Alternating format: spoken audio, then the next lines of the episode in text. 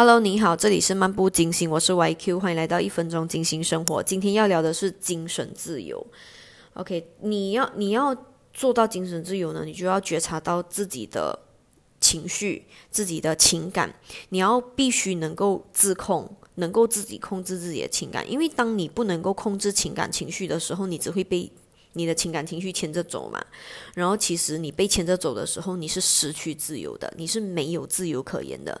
所以你要让你自己的精神自由的话，你就要去察觉你的情绪，察觉你的情感，然后去控制它。它是一种内观，其实能够用静坐啊跟冥想的方式去多一点感知自己，你就可以认知到自己的情绪是在哪里，你就会有很强的感知。你能够让自己的精神自由呢，你就可以让自己的思想豁达，你可以明了的看清楚一切，你就可以做到精神自由。这都是要练习的，都是要长时间练习，这是我们一辈子的功课哦。OK，See you and see you，下次见，拜拜。今天就到这里。